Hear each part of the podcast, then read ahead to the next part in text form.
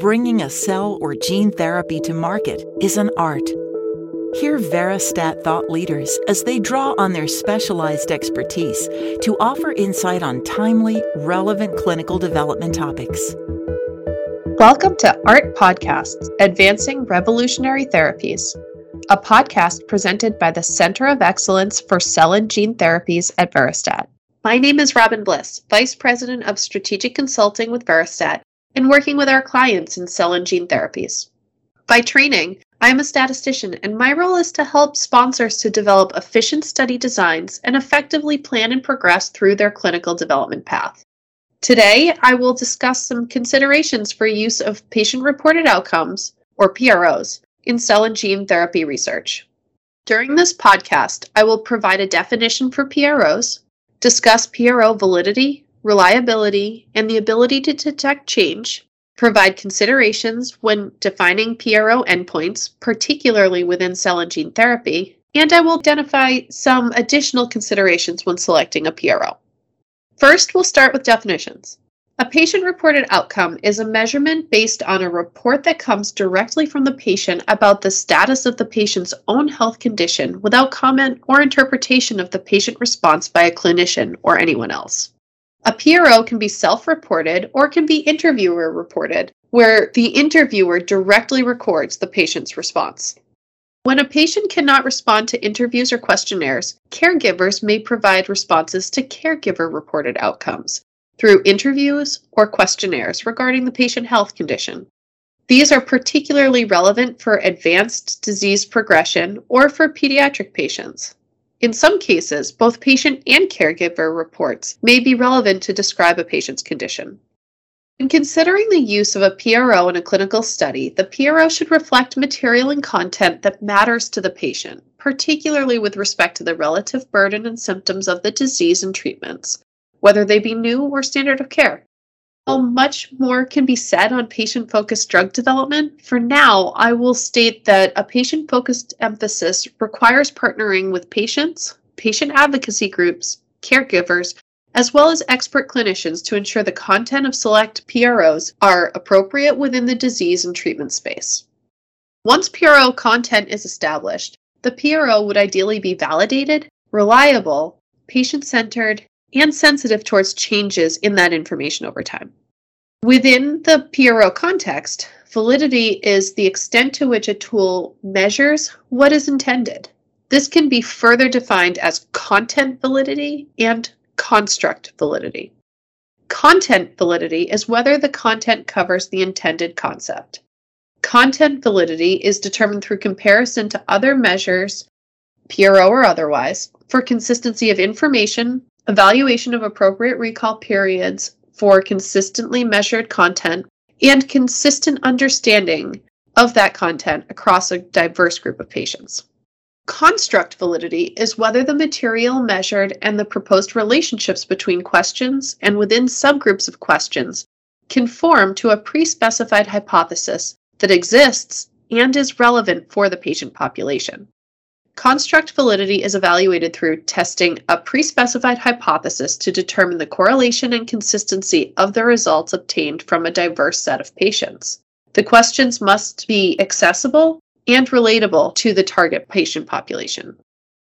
Reliability can be defined as the consistency of the PRO to measure the intended material in a consistent manner between questions within the questionnaire and between responses when the same individual retakes the questionnaire.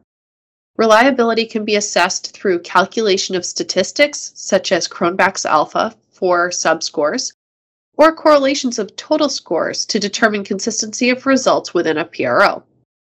When PROs are interviewer administered, Intra-class correlation coefficients can be used to assess correlation and stability of the items between reviewers or between retesting of the same PRO more than once. PROs must be able to detect change within the target patient population.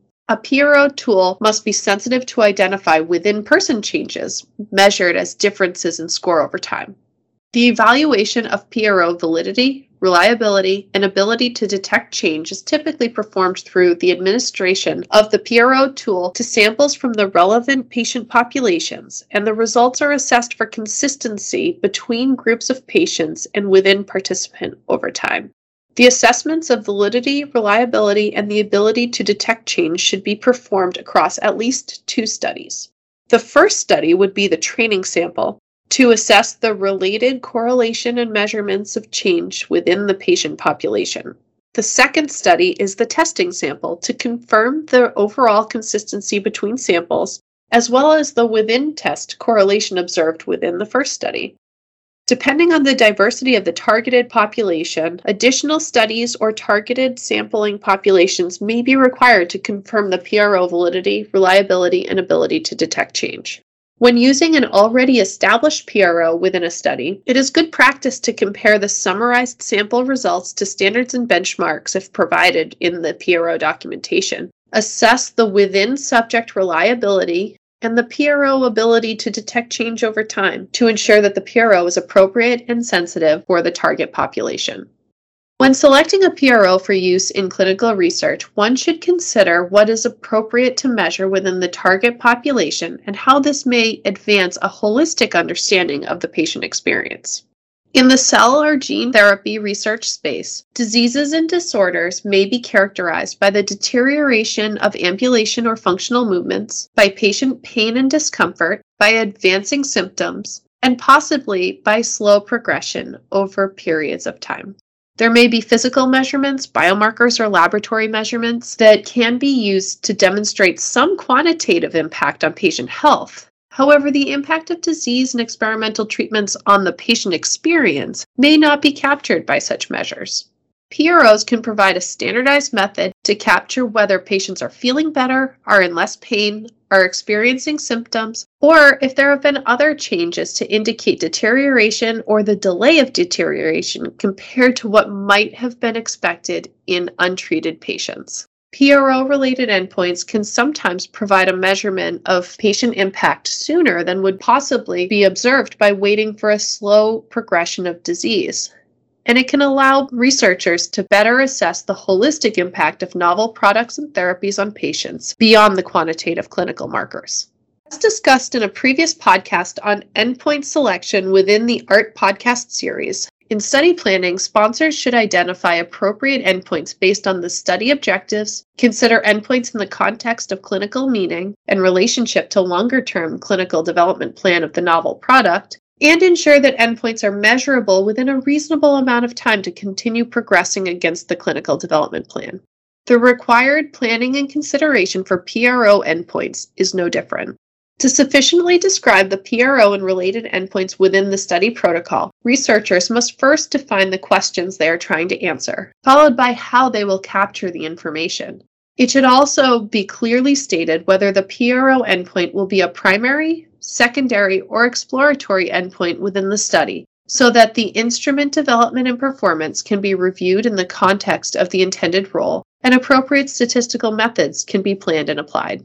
Endpoints must be measurable and defined within the context of the indication and expected disease progression. The endpoint should be derived from a single or predetermined set of criteria upon which the patients are expected to have some change in response to disease progression without experimental treatment or to treatment with the novel product. Consider a study where the population is non ambulatory patients in an indication characterized by pain. A daily activity and function PRO measurement must correspond to their limited activity and must have sufficient sensitivity to capture changes, both improvements and decreases in capabilities, over time. If all or a large proportion of patients within the population fall into the same category of lowest function or feeling, the tool is not appropriate for measurement in that context. While comprehensive, patient specific information is valuable, the endpoint must be defined through a standard set of questions so that summarization and analysis is feasible. If researchers use a questionnaire to collect patient response that has many open text responses, for example, the specific detail of information collected would likely be informative in a patient by patient basis. However, the summarization of such information for more generalized interpretation would be very challenging. Researchers must understand disease progression over time to target specific identifiers of function, pain, symptom, or quality of life that would most directly represent the pattern of disease for the patients. The information must be standardly collected across all patients to provide a quantifiable set of information with which to measure the targeted endpoint. As we have identified in other podcasts within the ART podcast series, it is not always possible to execute a study with a concurrently enrolled control group, particularly when the disease is rare or there are no alternative treatments. In these settings, the measurement of the PRO in a natural history study can be valuable to understand the pain, symptoms, feeling, and function of patients without the experimental treatment. This is important both to assess possible improvements in feeling or delays in disease progression, but also to understand and identify any negative impacts that may occur due to the experimental treatment. Considering natural history studies for a moment, a natural history study may be retrospective, where data are collected from existing medical records on evaluations and procedures that have already occurred or prospective, where contemporaneous data are collected on patients enrolled into the study. Within the context of PROs, if the tool was administered to patients as a part of their standard medical procedures, the responses may be available from a retrospective natural history study. If this information was not routinely collected, a prospective natural history study may be required to collect the PRO responses among untreated patients in the target population.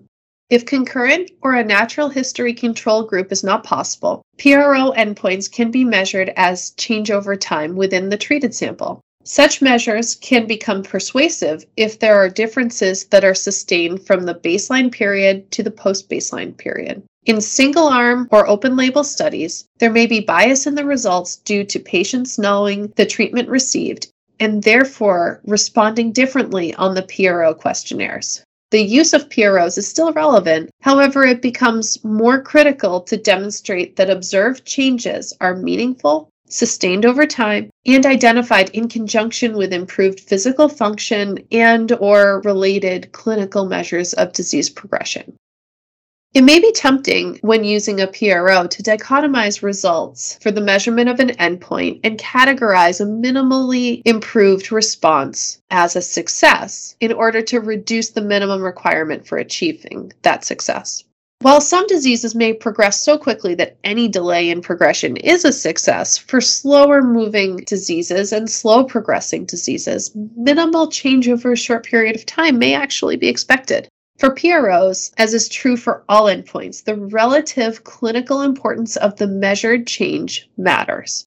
Endpoints must be defined and measured in a manner that can quantify clinically relevant changes over time and identify differences between treatment groups as appropriate. I want to share some additional considerations as you select a PRO tool for use in clinical research. First, when selecting a PRO to support the related endpoint, how the questions are asked matters as much as the context. The questions should be phrased in an unbiased, non leading wording so that the responses from the patients are as reflective of their experience as possible. Second, some validated scales have overall composite measures as well as subdomain measures. These should both be considered when selecting a PRO tool, as the overall measurement may be less applicable to a particular patient population than a more targeted subscale. In the context of studying rare disease, it's important to assess whether such measures are valid within the target population for the study. And not all PRO tools may be applicable depending on the severity of disease and limitations on the population. Next, I want to address that the language of the tool is important for consideration. Because PRO tools assess feeling, pain, symptoms, and quality of life, cultural differences are important for both the applicability of the measurement tool as well as the translation of language. Direct translations may not be appropriate, and relative availability of translated and validated tools within the respective countries when selecting a PRO tool should be considered for international trials and for multilingual populations.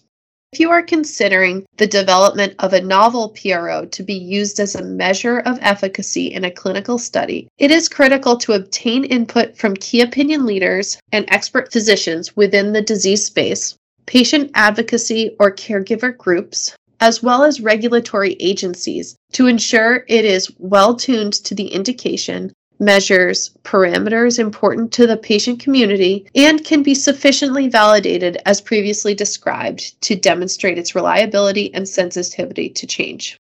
Finally, while not specifically detailed in this discussion, I do want to note that PROs can be particularly effective and important for measurement of mental health and well being over time. This is relevant not only for mental health indications, but also as a source of wellness information for patients in other indication spaces.